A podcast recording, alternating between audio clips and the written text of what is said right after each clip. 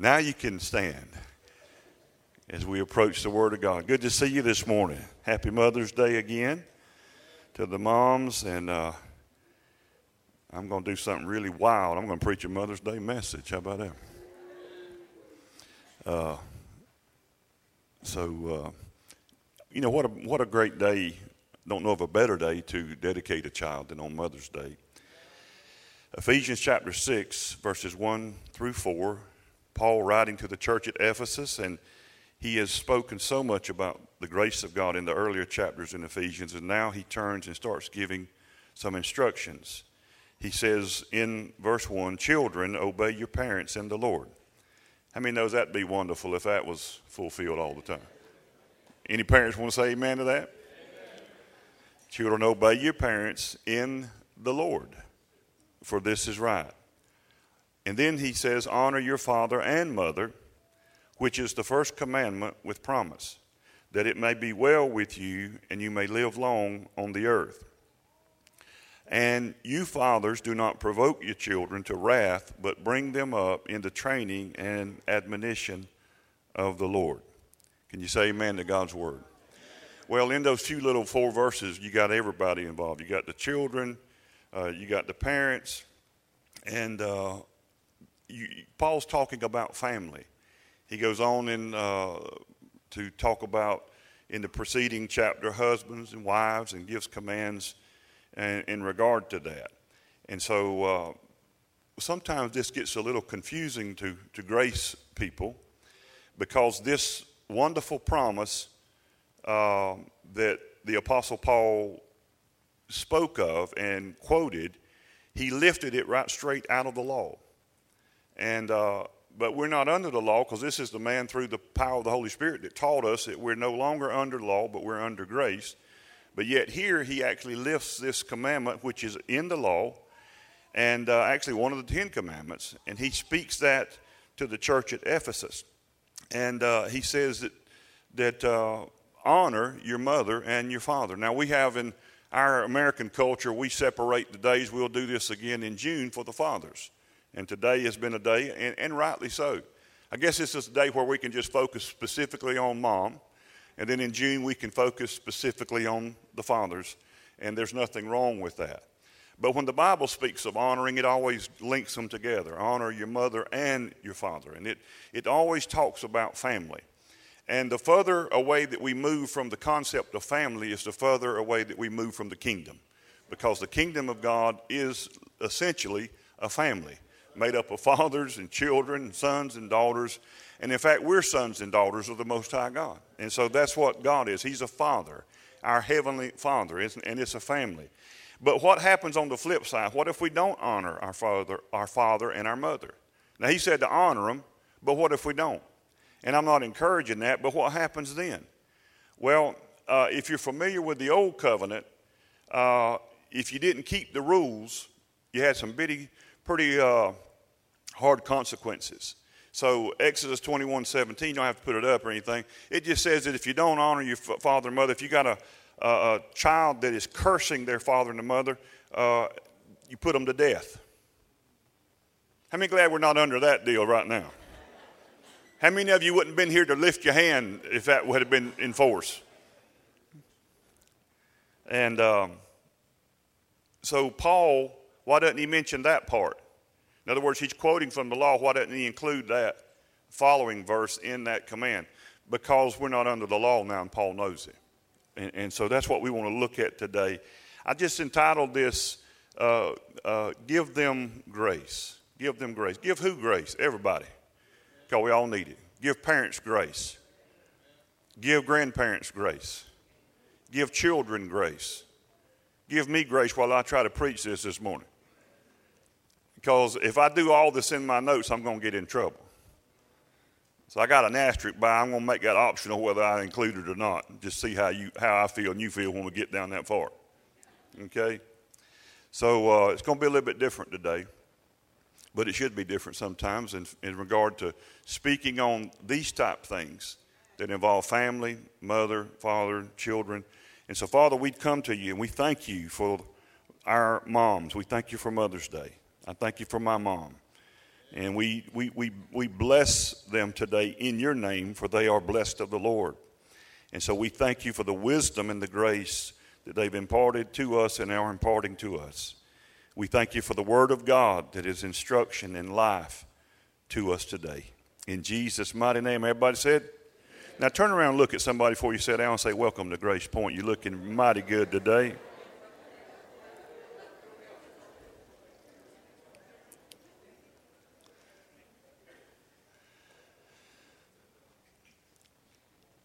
Now, I want you to see something. The Apostle Paul here, he doesn't mention the punishment side that comes with those commands.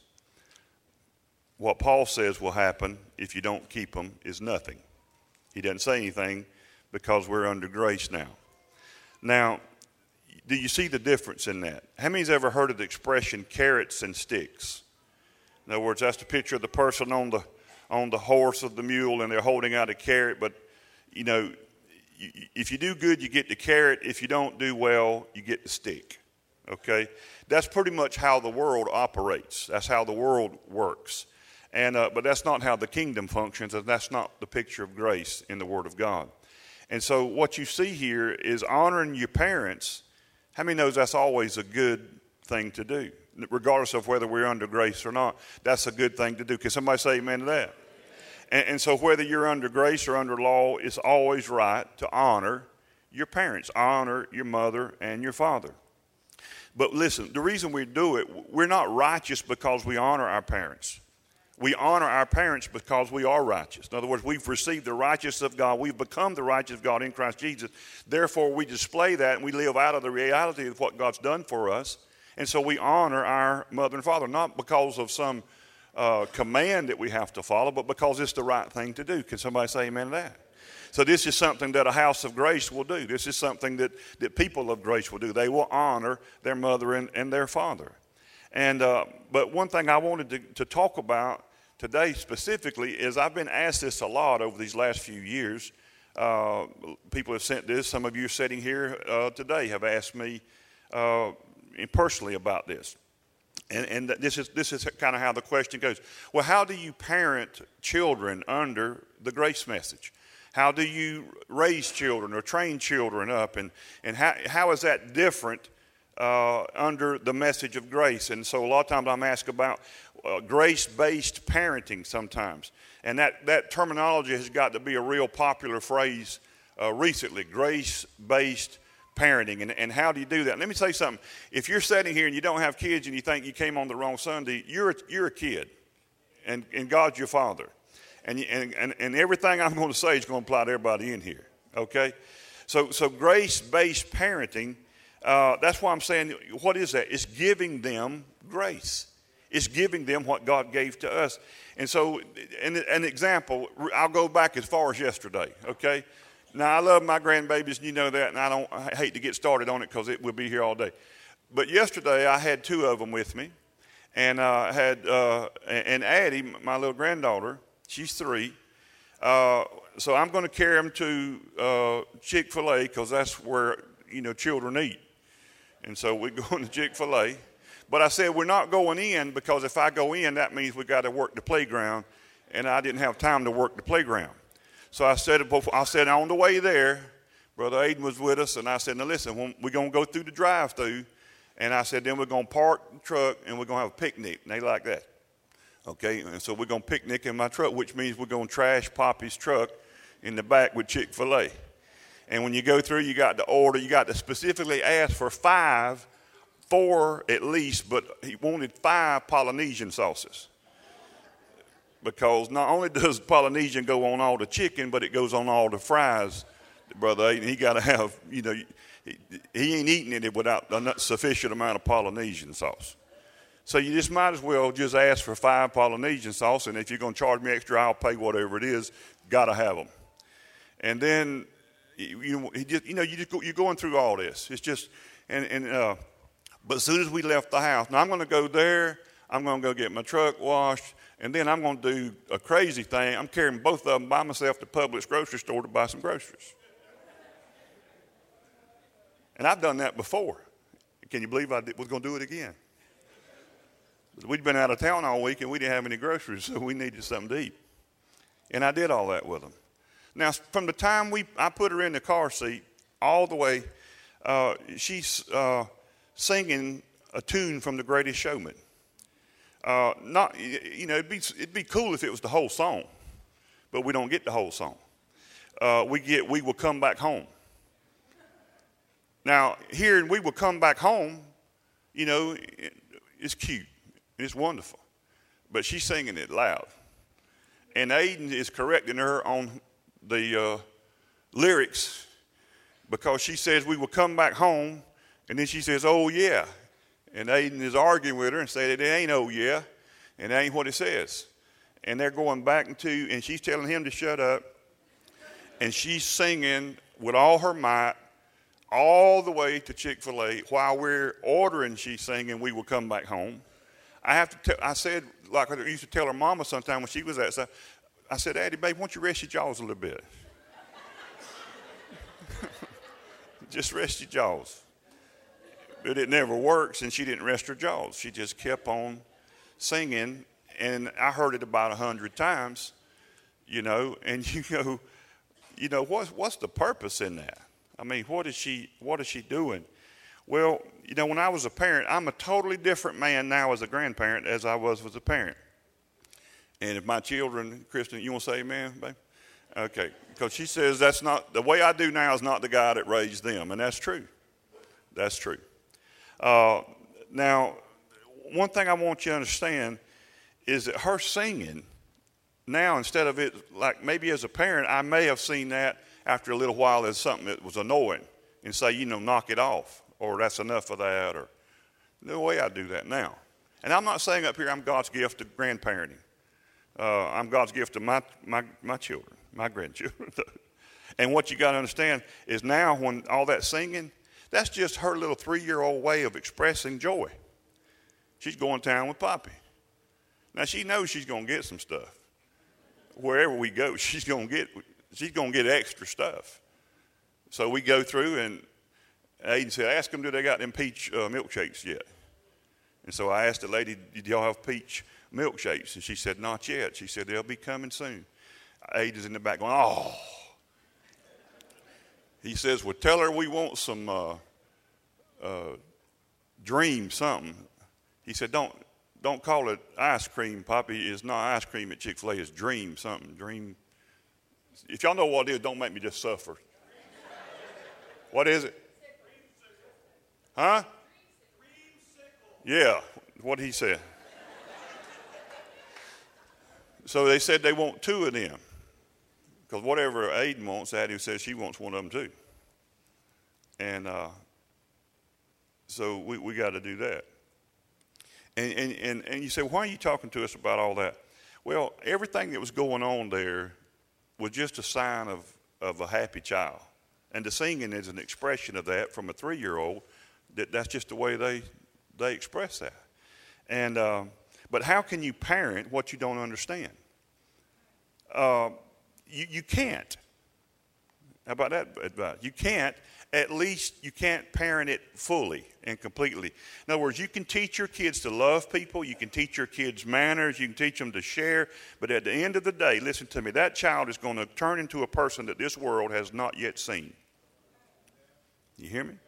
Because every person, you included, there's never been a duplicate. Never been another, never will be another. And of the six uh, uh, billion people that have lived from Adam and have lived and died to the seven billion that's on the planet right now, there's never been two just alike in any way. And that's the uniqueness and the creativity and the awesomeness of God displayed in you. Because, in other words, we're created in God's image, and it, it takes more than 13 billion people to express the image of God. You understand that? And, and so only God knows how those children are going to turn out.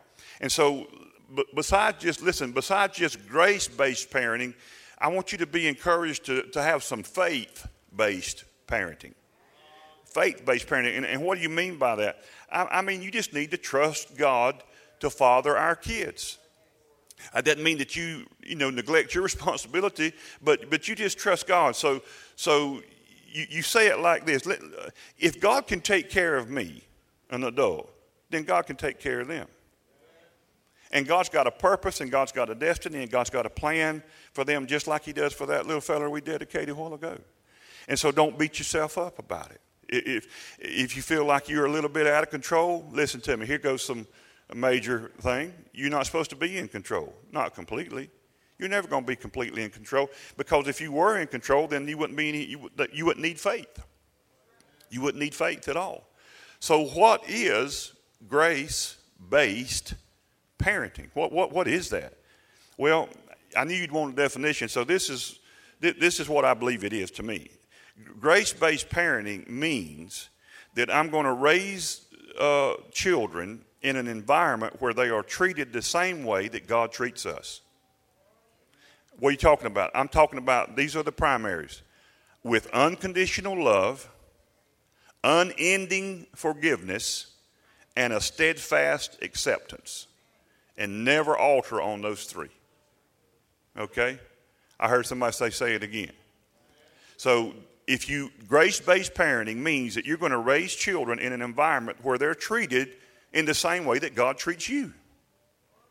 And, and that is displayed with unconditional love, not love that's doled out as a reward based on their behavior. Okay? Unending forgiveness. Now, you knew when you had that kid that they wasn't going to be perfect, right? Now, I know they look perfect laying in the bassinet at the hospital, but they're not going to be perfect. You had enough sense to know that, right? I hope you did. And so they're not perfect. So listen, if you got a goal to raise perfect children, then you're messed up because that's not going to happen. You're not perfect, and you're not going to raise perfect children. Okay? And so then a steadfast acceptance that they know that they're always accepted. So listen, grace based homes where these children grow up, they're not homes without sin. Okay? They're, they're, they're not homes that don't have any regrets, but they're homes where, no matter, listen to me, no matter what happens or no matter what you do, you will never be written off as my kid. Now I know I'm going I'm going to wade into some stuff, and I told you I'm going to get in trouble, but you just you just you just don't you just don't write them off. Now I'm not no expert, but I have raised three grown kids, and now they've blessed me with grandbabies. I'm much wiser now. I wish I could turn back the clock and, and, and, and, and do with my kids the way I, am doing with my grandkids. But I can't. Can't do nothing about that. Okay? Now, you don't have to agree with everything I say, but I'm not going to agree with you because that would make both of us wrong. Okay? I'm teasing. You listen, this is not about one, two, three. This is not about rules. This is not about regulation. This is not about do like I do, do what I say. Grace based parenting is not about that at all. You understand when them kids come, they don't come with an owner's manual, nor do they come with a guarantee. Okay? Now, some of you parents feel real guilty because your, your kids didn't turn out the way that, you know, that you think they should or, or you know they should. In other words, and then if you listen to some people, it heaps on you the, the you know, the, the, the guilt, which is false, of, you, you know, the reason your kid's like this because you're a bad parent. Well, if you take that logic, then you have to say God's a bad God because God was a perfect parent. He put his kids in a perfect place. They had no needs in a perfect environment, and they blew it. Does that make God bad? No, it just makes they got a free will choice. Okay? And so, so you're just not written off. I remember I've seen all of my, I've seen all three of my children uh, go through tough times uh, if they, they, they stand in the earth, they're going to go through some more of them, okay? They're not always going to do what you want them to do. And I remember, I, you know, watching my children at times, just different ones of them go through tough times. And, and no matter what they did, I just, I'm, I'm, you know, when God began to deal with me many years ago and I began to see his love and grace, I just said, I'm not going to, I, even, I would tell my kids, I said, if y'all get grown and get mad at me, and, and just say, I'm, you know, I'm done with you, Daddy. I said, what you going to look out your front door and see is me out there with a Bible and a bottle of water in the pup tent. Now I said, I'm just going to camp my butt out in your yard and fast and pray till you know I love you. I've had my grown kids be upset with me about something. And I'm still just going to go right up in there, kiss them, and say, Daddy loves you. And they didn't say, I love you back that time. But I'm still going to do it. Because I'm not giving up on my kids. I remember saw one of my children go through one of the toughest times that they ever had in their life. And uh, I said, It's me and you against the world. That kid never forgot that. It's like the biggest milepost in his life. Never forgot that. Never forgot that. I've gone through some really tough times in these last few years myself. And he's, he's even takes that back to me. Me and you, Daddy, against the world. That's what family does. None of our families are perfect, and we all could have done better. What I, what I don't understand is, is all these conditional things. I've had family, blood kin, blood runs through their veins the same as, you know, genetics we're talking, because you don't believe like they believe. Or when I began to preach the message of grace, family wrote me off. Never spoke to me again, never communicated with me again. You see all the pictures on Facebook, I'm having fish fries, but you ain't there. Why? Because you don't believe like they believe. They want you to believe in a God that bashes people in the head and, you know, and threat. You know, uh, know, I'm, I'm not that guy no more. I used to be that guy.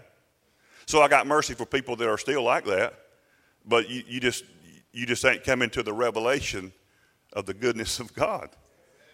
I was raised with people that sung Amazing Grace, but never did seem very amazed by it.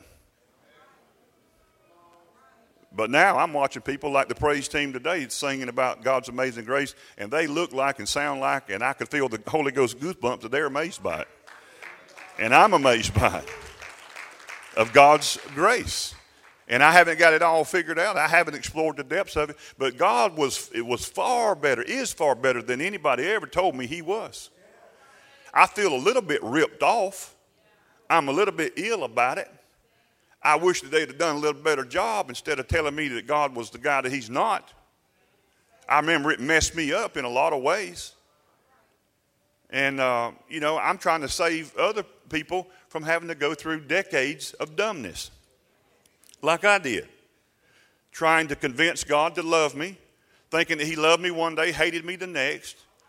That God sits in a swivel chair. One day I'm doing good, He's facing me. If I do bad, He turns His back on me.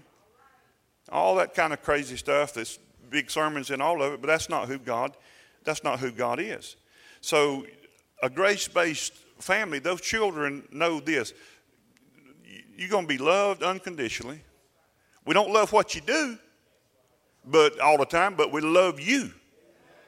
And we and we love you not based on any performance. We love you because you're mine. Okay? And so it means that that that meeting the primary needs of children are this that they have a need for significance and for security. That's why when you get around any little kid, it's always watch this, daddy. Watch this, poppy. Watch this, mama. Watch this. Why, what, they want you to brag on them. They want, that, what's that? Significance. It gives them significance.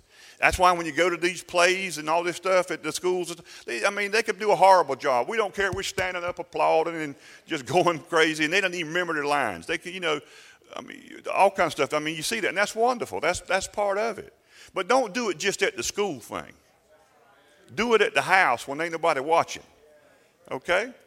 And, and so that, that's, to me, that's what, what grace is. And, and uh, when, when you meet that need for security and significance, we're talking about security. I'm talking about just loving them unconditionally. That, that, they're secure in that. How in the world can you get a kid or a teenager to join a gang? Well, they just about know they're going to lose their life at some point. I mean, they see buddies sitting there in the gang meeting, you know, today and they're not there tomorrow. And they went to their funeral I mean, how do you keep getting kids? I mean, what kind of recruiter must you be to get these kids in these gangs? They say Valdosta is filled with gangs, just in our paper in the last few weeks. Just gangs all over Georgia, gangs around here. I mean, how do you get a kid to join a gang? Because the gang gives them identity, gives them significance, and they think it gives them security. Somebody's got their back. It's, it's, it's messed up. But, that, but that's, what, that's what everybody's looking for. They're looking for acceptance. We accept you. You wear our colors. We accept you. You, you know, we got your back. Somebody mess with you, then they got to deal with us. See, that's what they're looking for. That's, that's, that's your mom and daddy's job. Man, the hardest thing I have to do, and some of y'all know me well enough that you won't really know this is amen. But if you if you mess with my kids, my wife, my youngest, and grandbabies, I ain't even saved. I ain't even no close to saved. You ain't you ain't seen the devil like you mess with my family. You'll go, that man ain't never been saved, and you I ain't even close to salvation.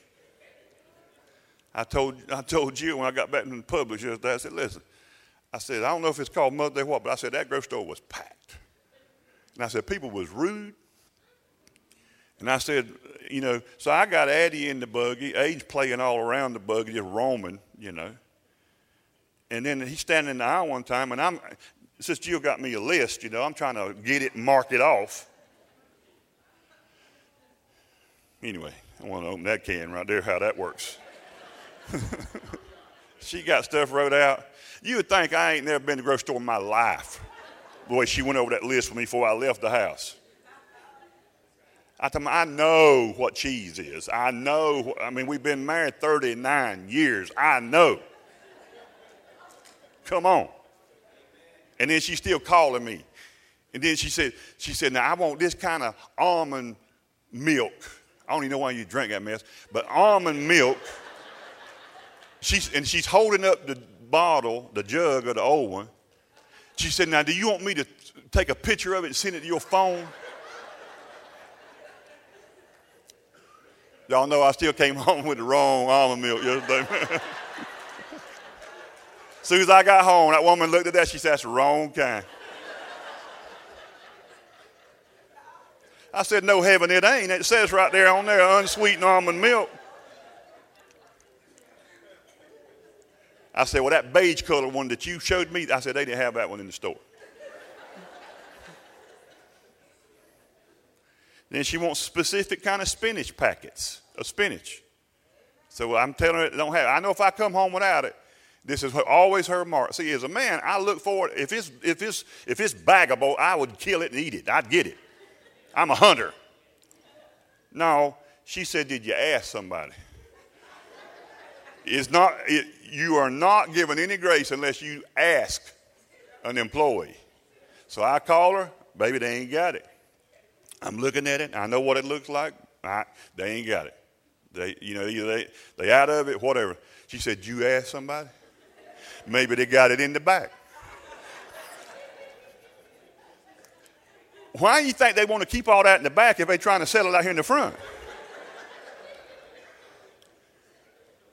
I go ask the first man I see in the produce section, and then I tell her they don't have it.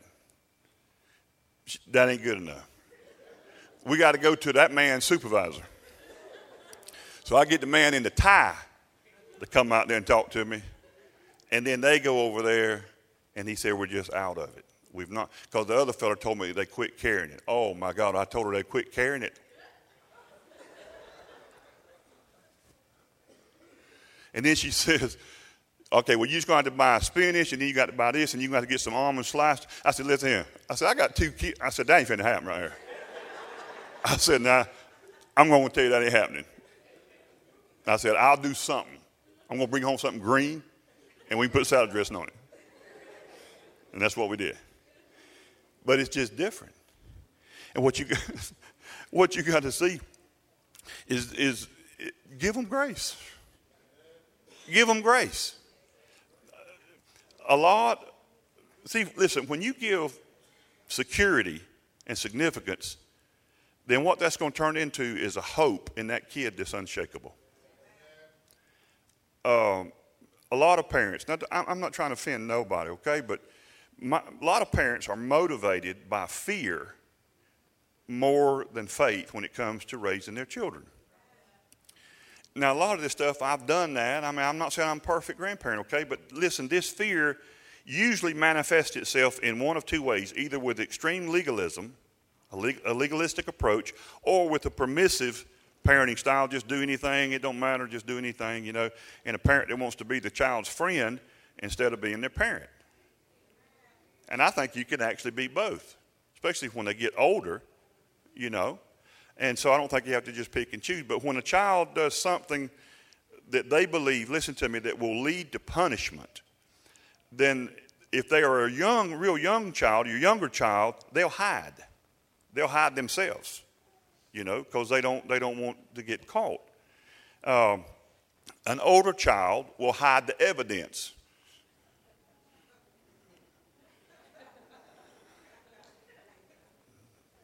Chris, don't make me tell stories about you, what you did. Be hiding stuff. I'm like, where, where'd this beer cap come from? Well, Daddy, you know, we was down at the cabin, but you know, sometimes the creek floods and then it washes up. A... Looks kind of fresh. Looks fresh to me. All that fun stuff. You remember all that? But see, I remember when Austin was this uh, little guy. Uh, you know, grandpas, we don't always do stuff right. So my my daddy gave him a, a what you call double X case pocket knife. And if you know anything about pocket knives, a double X case, I mean, that's a sharp, that, that, that, that knife arrives sharp. You ain't got the sharp knife. It's case double X, you know what I'm saying? It's, it is sharp. So my daddy gives him that, and of course I say, you know, Daddy, he ain't old enough to have that. So I take it away from him. And by saying, now this is yours, this is your knife, but you just ain't at the maturity level right now to you know have something cut your arm off. So I'm going to put this up for a while. Well, sometime later he gets it out without my knowledge, and then he goes missing for a little while, and I'm looking for him. And I'm just, I'm not making this up, and so I'm walking around our barn where we used to live, and I'm, I actually see blood. That's not a good sign. I used to be a paramedic. I know what blood looks like, okay, for 20 years. So I see blood, and I start. I, and I knew he was out there, and I'm, I'm hollering, Austin, where are you? And he's circling, the, you know, the barn, stay away from me. Well, he has opened up his finger with that pocket knife. I mean, he's he's bleeding. I mean, he's not cut an artery or nothing, but I mean, he's bleeding. He's got blood all on his hand, all on his clothes, and he's circling the barn while he's bleeding to keep me from seeing him. Now you may think, well, you know, but but adults do that with this father. Because if you see God as a God who doles out punishment based on your behavior, then you'll hide from him. You won't come to church, you'll hide, you'll stay home when you mess up. Well, I didn't come to church because I was down. Man, if I didn't come to church every time I was down, I'd miss half the year. Maybe not that much, but How you always down on Sunday and up on Monday, up to the job on Monday? People say, I don't believe in miracles. Man, I see people so sick they can't even drive to church on Sunday, and on Monday they headed to work in their car. The Lord has raised them up. Hallelujah. He does all his best healing on Monday morning. Y'all come back next Sunday to be better. I just wasn't prepared today. what was I talking about? Austin with the knife. The point is, he was hiding from the person that could help him. And listen, and he suffered longer than he needed to. Do you think I spanked that kid for that? Heck no. I'm like, son, now this is why I told you, you know, that you just ain't quite at the level to have his pocket knife. And I said, let's, you know, let's go bandage that finger. Don't hide from me now when you get hurt. Don't hide from me. Daddy loves you. You come to me. You don't hide from me. You understand me? Yes, sir. Okay. That, that's grace. That's grace. Now, I pray to God that you don't whip a kid for that. Now, I'm going to talk about spanking because I brought it up. Now, this is the part that I put asterisks by that said, Caution, Dale, don't talk about this because you will immediately divide the room. I'm not going to tell you what to do, and I'm not going to take a stand on one side, not to be politically correct, because I just flat don't know. How about that? I can't stand somebody to write a book on parenting that ain't got no kids. And I don't want nobody to give me parent advice when yours ain't grown yet. Wait till you raise them up and they're grown, then write your book. And if you ain't 50, I've always said you ain't, don't be writing a book anyway because you don't know nothing. 50 or older.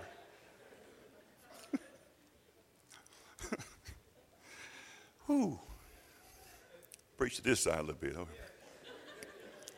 Jimmy, you praying for me, buddy? I done waited out there in it this morning.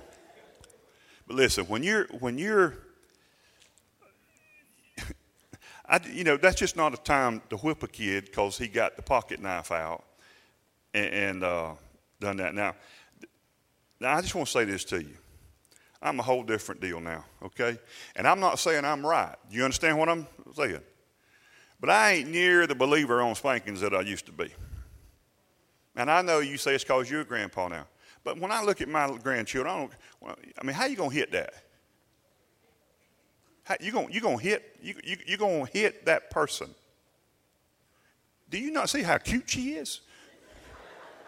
Can you not see his little eyes? And you're going, you're going what, what if you rode by a field in Valdosta, in Lowndes County, where a man has sheep? Okay, he's got sheep. Come on now, work with me. And you and you're riding by, and this this this person that owns these sheep has these sheep. He's out there with a rod, and he's beating one of them. What would you do?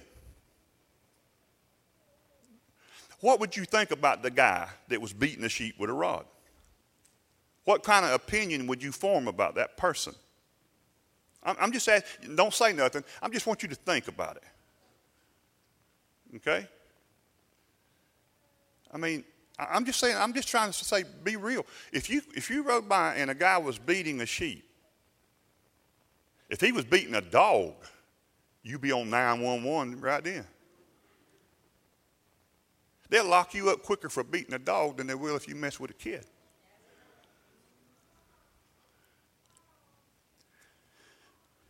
And so what you get is you hear this phrase spare the rod, spoil the child.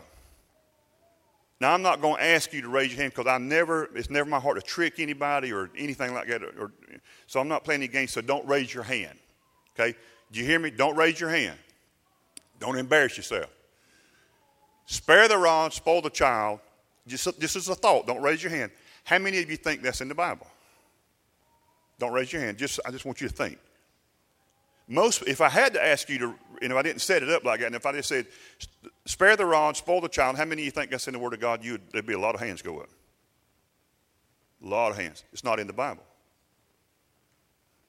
Now, some of you right now think I'm lying. It's not in there. There is no verse in the Bible of any translation that says, spare the rod, spoil the child. There's no verse in there. It doesn't say that. Now, that should surprise some of you because I can tell by the look on your face, many of you think it is in there. It is a misquote of the Bible found in Proverbs 13 and 24. And, and what it says there is whoever spares the rod hates his son, but he who loves him is diligent to discipline him. Okay? Now, the emphasis is on diligent to discipline, is what Proverbs is saying. Now, discipline is not synonymous with spanking. And every time you read the word discipline in the Bible, it does not mean spanking. Now, this same guy that wrote that, Solomon, said whipping is for horses. That's just what he said. Uh, but it, but what, what this verse is saying is a reference to the parents and their role to teach God and correct their children. And what I'm saying now, some of you may think, well, he, he don't believe in spanking in any form. I'm not saying that. I didn't say that. I didn't say that if you're spanking your kid, you're doing wrong. That's on tape now, or CD or whatever we got. So I'm not saying that if you spank that you're a bad person or you're a bad parent. I'm not telling you not to spank. Are you, you got me? But I'm just saying don't have a toolbox with just one tool in it. Don't have a toolbox with just one tool because that one tool may not fix everything that's messed up. You with me? And so you spanking might be a tool in your toolbox that you feel like you need to use. I will say in most cases that is overused. And more often than not, it is a venting of anger from the parents than it is disciplining the children. And you should never do it when you're mad, and you should never leave marks on them. And you know if you do leave a mark, you're terrified they're going to go to school and them marks are going to be seen by some teacher and they're going to lock you up before school gets out.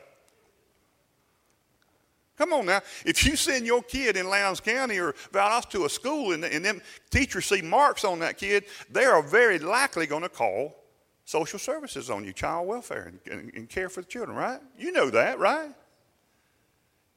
So when you do, if, if you believe in that, you got to you got to do it with some, with some sense. When the Bible talks about beating a child, th- those verses out of Proverbs, we got one book. There's nothing in the New Testament at all about this. Nothing. Only thing you got even close is Hebrews talks about discipline a child. Who, who, if you love a son, he disciplines the son that he loves. But discipline, again, is not synonymous with spanking. And I'm just saying that we, you know, I used it way too much when I was, you know, my kid. And you know what's scary as a parent? When you spank a kid, and see, I had three, and they're all three different. If you have eight, they'll all eight be different, okay? But what worked for Justin or what worked for Kristen sometimes didn't work for Brother Austin.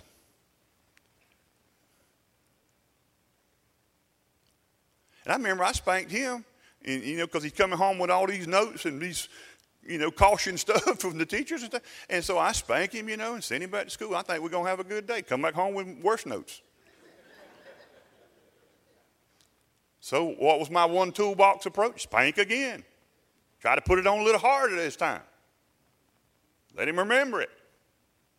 Send him again. Think that cured it? No. And I remember as a parent, listen to me, I got so afraid because my one tool wasn't working and I didn't have another tool. I was a lawgiver, not a grace parent at that point. I said, You do this, you obey this. If you don't, here's the consequences. It wasn't working. And I remember being so afraid talking to my wife and saying, I don't know what I'm going to do with him. It, it's not working. I mean, one time I told him, I said, Listen, buddy, Daddy loves you. Man, you got to straighten this up. I don't know which going to wear out first, your behind or my arm. That's exactly what I told him. I said, but if I'm a bet man, I'm going to bet it's going to be your butt before it's my arm. And I said, if I have to, I'll whip you every day until you get you you you you going you to get in line. Well, you can say you're going to whip your kid every day, but you don't, and because it, it don't work. Why keep doing something that's not working?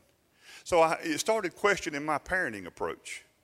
I didn't know anything about grace back really in those days, not not really. I didn't, I didn't know. And I love my kids more than anything.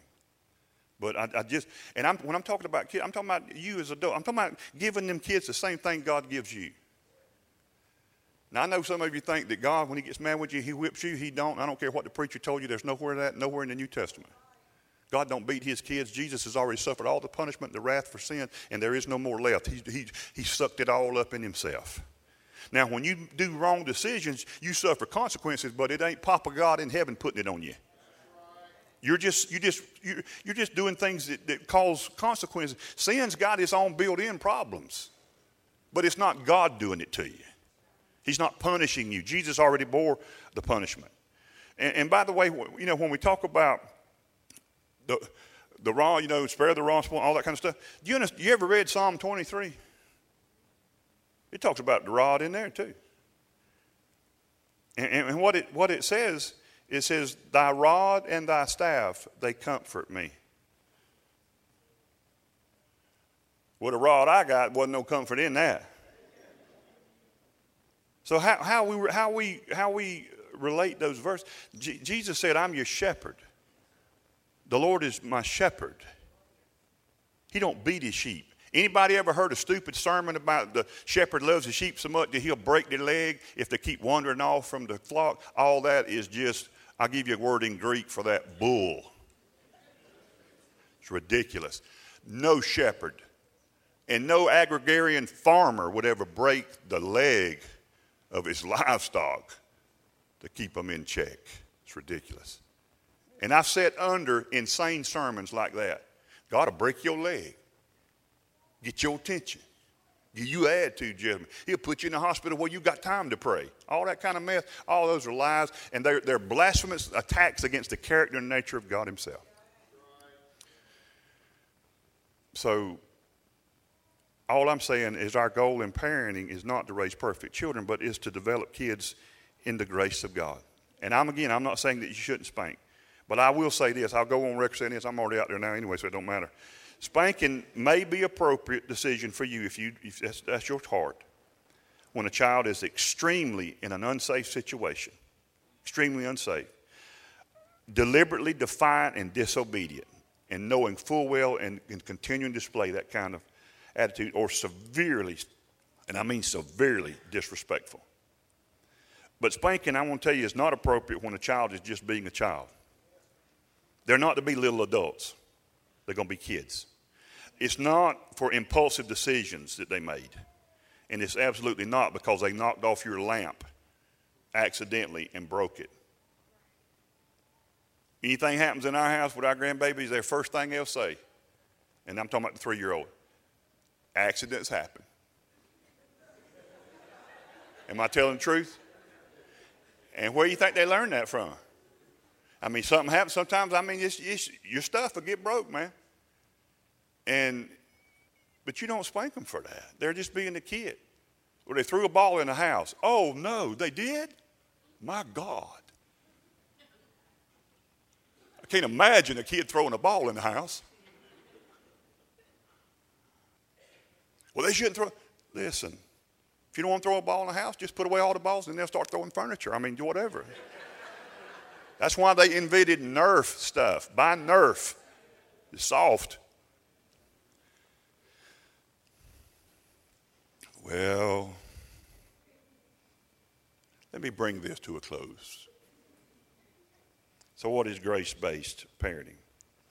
When a child understands that they are totally accepted, I want to tell you what they'll do. They won't hide from you. They'll face, they'll face their failures and they'll seek help. Uh, grace is not a how to manual. It, it's not reducing things down to rules. Now, listen to me. Your kids, your grandkids are not like my, my kids or grandkids. So, what works for me may not work for you. And that's what I'm telling you. Grace is, listen, grace is less about what you do and it's more about how you do it. Are you hearing me? You can't teach, though, what you don't know. The grace of God is manifold and multifaceted, and there are many, many, many ways to teach it to your children. But one of the worst ways to try to teach the grace of God is to wrap it up in a religious sermon about disobedience and law breaking. And, and what I'm talking about, preaching the law to your kids and trying to scare them with the law only makes sense if you assume that your kids or your grandkids are hell bound people.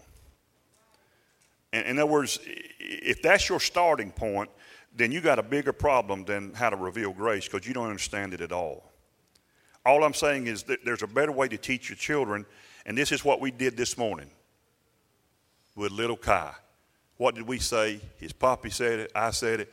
He's a gift from God. Why do we say that? Because that's what the Bible says. And that has to be your starting point with your kids that these kids are a gift from God. And, the, and, and every good gift comes from the Father above. And God don't give bad gifts, and He gives good gifts. And one of the good gifts He gives is that child. And you got to start from that. And so they have to be told all the time that they're not a bother, they're not an intrusion, they're not a burden, they are a gift from God. Sometimes I've had my grandbaby say, Well, you know, Poppy, you might need a break, like from them. And I know sometimes you may feel like you need a break from your own kids, but sometimes don't you need a break from your spouse? Oh, we ain't gonna say nothing there, are you? Look straight ahead, sir. She wants. To... Well, I got to go to the office. Yeah. I know why. You're just hiding out from the family. That's all you're doing. You need a break. Listen, you might feel like you need a break, but don't ever say you need a break from somebody that's standing in the room with you. My little grandkids said, Well, you might need a break, uh, Pop. Listen, I said, I've told them, listen, I, let me tell you something, son. Poppy don't never need no break from you, buddy. Never. Mm, never need no break from you. Having you is the best thing that's ever happened to me. And I'll go back and I tell him, I said, I, I, I said, I was there when you was born. Our first granddaughter was born. The first one to be a grand was, was Lakeland. I was standing right there. And when, when I heard that little baby cry, my the tears started running down my face. And I didn't get a chance to walk back and look at her yet because they, you know, all that. But when I got to hold her, and then I didn't want nobody else holding her but me. I was kind of being hoggish. it just changes everything. That's what I looked at Stuart a while ago, and I said, changes your world, don't it, buddy? people can tell you about it. Don't do no. Boy, when you get kids of your own, you'll understand. Remember telling them that? I remember hearing that. I didn't understand until I got kids of my own. Now I understand. And then another one now is when you get grandkids of your own, then you'll understand. So now my grown kids, they don't understand the way I am about grandkids. But once those children give them grandchildren, they'll understand. I still hope I'm in the earth to get to see a little bit of that. But I want to tell you this. You got to tell your kids better stories. And I'm ending with this. You got to tell them better stories. One of the things that the grandbabies love to do, particularly one of them, is bedtime stories. I've told Goldilocks and the, so many times I about want to vomit. But she'll never know it. She'll never know it. Three bears, Papa, all that. You may walk in a room and you see all them toys. I remember when I was a parent, my kids were growing up. And as a parent, you know, you, stuff is just everywhere, everywhere. Toys strung, whatever. But I remember how lonely I felt when they were all teenagers and gone in their own cars. And I didn't see no more toys scattered nowhere. Man, I, just, I said, I'd give anything to have a room full of toys. So we got a room in our house that's full of toys. You, you walk in that room, and there's giant stuffed animals all around. We can't even get them in the closet. That's why they're on the floor all around that room. And then if you want a, stack to fall on, you open the closet. And I'm not exaggerating. I'm, I know there's well over a hundred stuffed animals in there. And I bought them all, or either of them with the claw machine. I'm good. Because I don't leave the machine till I come out there most time with one. Because I got some eyes sitting there. and I know you don't, it don't matter. I'm not saying it worked for you. And even now, last night, she said, Poppy, let's build something. I said, let's go. You want Poppy to help you uh, get the Legos? And she said, yeah. I said, you want both boxes? She said, yeah. We get both boxes, go right in the room and turn them upside down. Legos everywhere. You ever stepped on a Lego with your bare foot? That'll make you holler, Hallelujah, Jesus. or something. I'm just telling you. Now, I know they told you this, and I'm not going to make a statement to a parent, new parent especially. Cherish every moment. Okay? Now, listen to me now. I'm a realist too. Cherish every moment. you ain't going to cherish every moment. You can try. But when you went to that formal event, or like we was at one time with Kristen, we was at a church thing. I'd preached that morning. We had dinner, uh, you know, homecoming, and we was in the social hall. People all around you, and she just projectile threw up everywhere. Didn't she, baby girl? She had that explosion, this way and that way, diapers, and you just, and uh, you know, it's like, you know, sorry, my daughter threw up on all y'all, you know, whatever. I mean, I, we, we weren't cherishing that.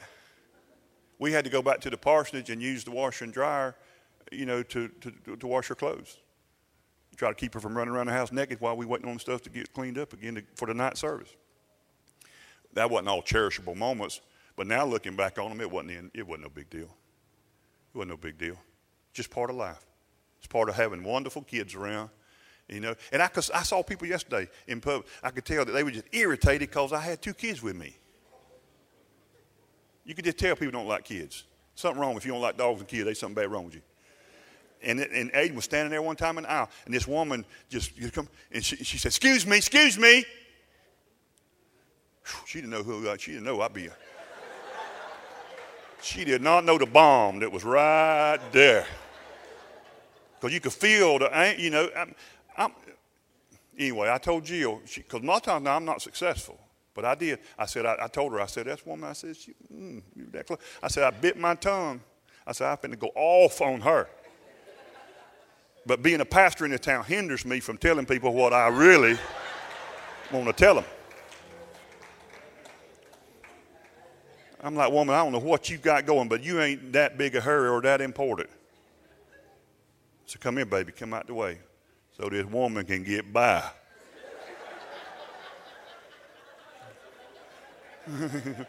about to open up a can up in here. You got to tell your kids better stories. Now, this is it Adam and Eve in the fall.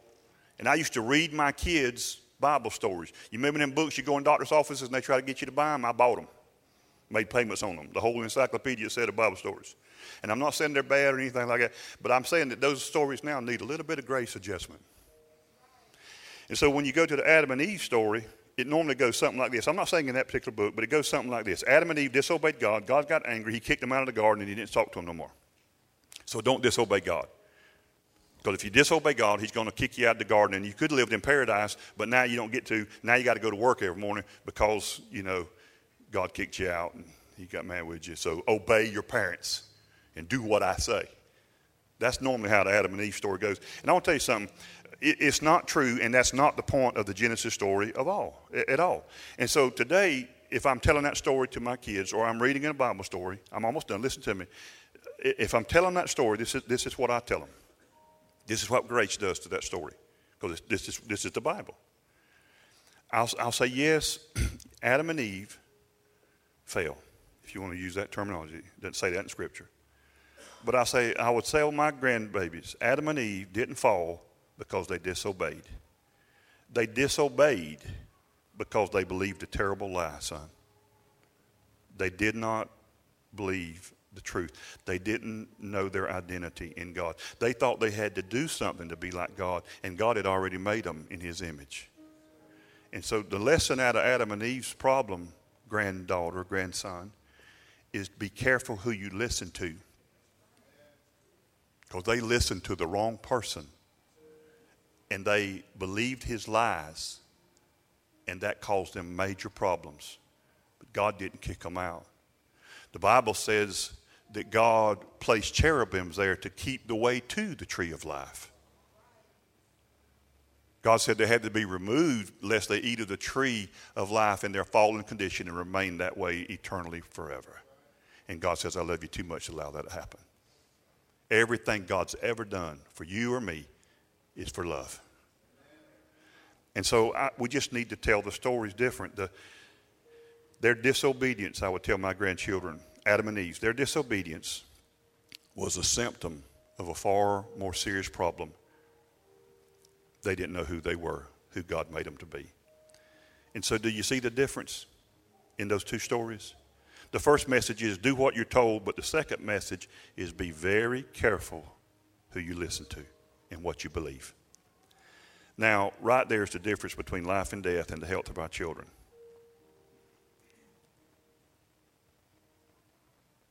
And then when I got through telling them that story, I'd end with this. I'd look at my grandbabies and say this. Now, what does this story that Papa just told you, what does this story tell you about how much God loves you? And I would listen. Because that's the story of the gospel. From Genesis to Revelation is about the love of God. And so the Adam and Eve story is not a picture of God being angry, kicking people out of paradise and angry and mad and upset and all that. No. Not fellowshipping with them no more. Even though they disobeyed, they sinned, God came right back same day, cool of the evening. Adam, where are you, son? Daddy's looking for you. Where you at, son? Why are you hiding from me? Who told you you was naked? Who told you you wasn't going to make it? Who told you you was a drug addict? Who told you you was a pauper? Who told you these things? Who told you those lies? You got to be listen. You got to be careful who you listen to, son. Adam, you're my son. I'm going to take care of this. I'm going to take care of your nakedness. I'm going to take care of your problems. Here, Papa made you clothes for you to cover your nakedness. You tried it with the pig leaves. That won't work, son. I'm older than you. I know you think that'll work. You think that'll fix your marriage. You think that'll. Fi- it won't fix it, son. That'll blow away like the wind. Here, this will work. This will keep you. This will help you. That's the story that I tell my grandbabies now. And I would saturate it and soak those stories in grace. And I would lift my toolbox in training them, and I'd have that toolbox is running over now. Why are you angry? Why are you pal? Talk to your kids and your grandkids. Don't hit first, ask questions later. Don't do that. If we're going to get a revelation of grace and God's love and goodness, let's get it to the kids. Let's tell their stories right. Let's let God be the God that He is. not a punitive, angry, vengeful God. That is not who Yahweh Father is. Not at all. You receive that today? Would you stand to your feet and give God praise if you do? Hallelujah. Praise you, Jesus. Well, I want the home group pastors, our community group leaders, if they'll come and their spouses or whatever. If eh, many of them are here, and then our elders would come as well. But we're just here to serve you. I know it's Mother's Day. You're in a hurry to, to beat the other folks to the restaurant, maybe. But we love you guys. We're always here to pray with you, talk to you, meet you. It's our privilege to do so. I'm going to dismiss the church, but if you want prayer for any reason, I want you to come down front and come to one of us and let us have the privilege of praying with you and ministering God's word and grace to you. I pray you know Jesus as your Lord and Savior. If you don't know Jesus Christ as your Lord and Savior, then just put your faith in Him. Believe that He died on the cross, was buried, and rose on the third day. You believe that with all your heart, then just confess Him as your Savior. And Romans 10 says you're saved. Believe that. Believe in Him. Believe in His goodness. Believe in who He is, not who you were told He was by religion. God loves you. He's paid the price all for you. There's no carrots and sticks anymore. They're just carrots now. And by the way, Jesus bought all them carrots. You don't have to purchase one of them by anything you'll do. God's here. God loves you. Let that flow in us and, and, and out to our grandkids, out to our children, our great grands, whatever you got. But let us be a, I want to I want to be a source. I know I ain't going to be on this planet forever in these formidable years before they get them cars, them grandbabies, and they gone riding them roads. But I want to pour into them. And I want to use every teachable opportunity to tell them about who God is.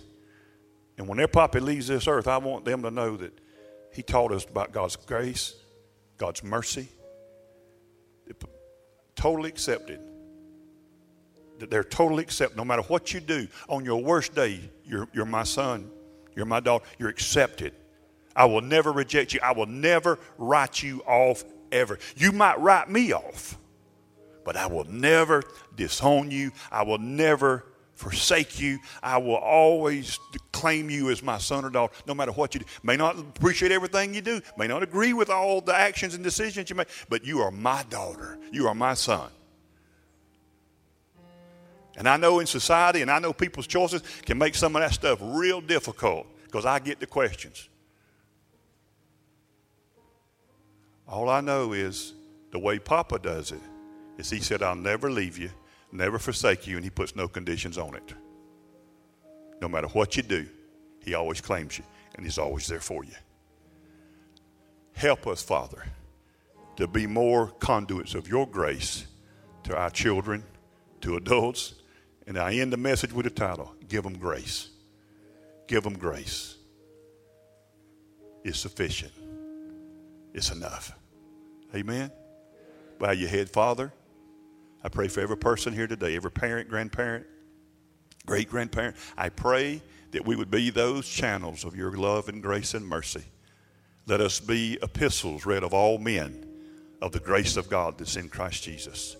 Help us, Father, to, to show forth that grace.